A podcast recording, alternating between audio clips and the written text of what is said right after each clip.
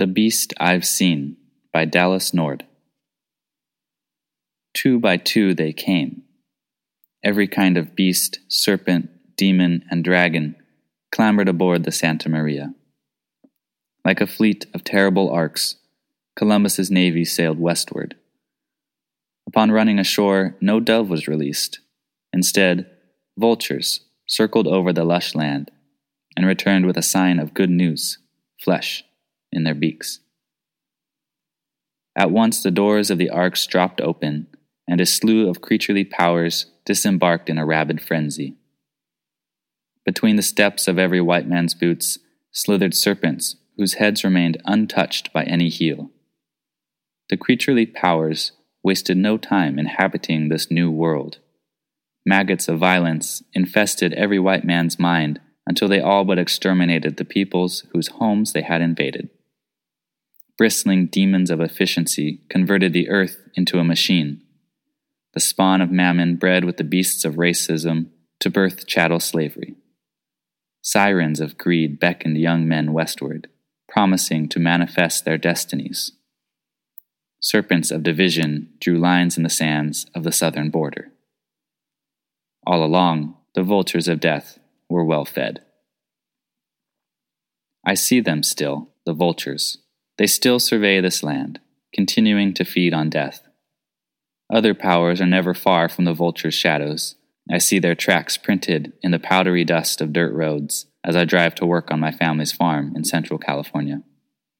They continually tempt me and other farmers toward making a machine of the earth. They fog our memory of Eden, hoping we forget our role as nurturers and instead shape us into exploiters.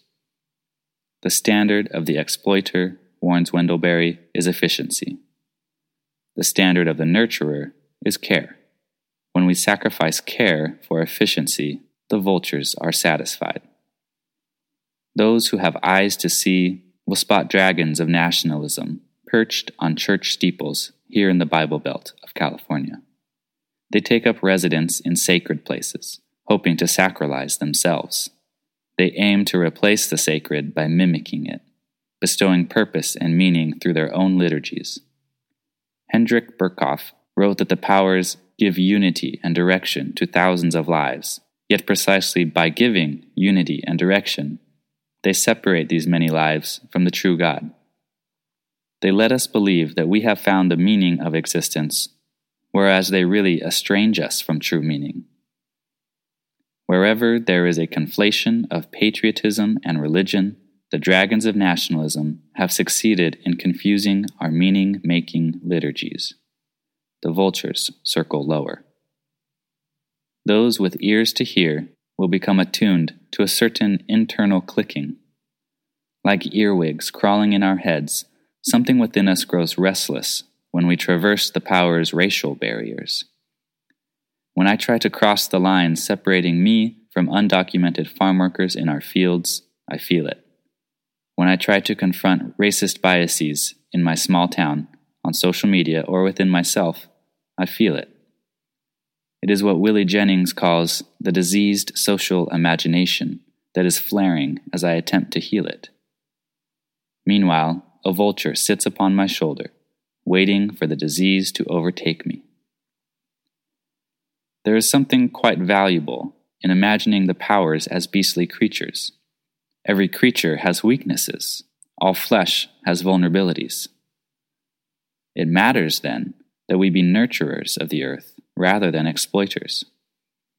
It matters that we desacralize the powers of nationalism and turn our devotion to God. It matters that we intentionally trespass racial borders we must take up this work of exposing and repelling the beasts that disembarked the Santa Maria until we resurrect such an abundance of life in this land that every vulture of death is starved. Dallas Nord lives in Kerman, California, with his wife and daughter. When farming, he grows almonds, raisins, and theological thoughts.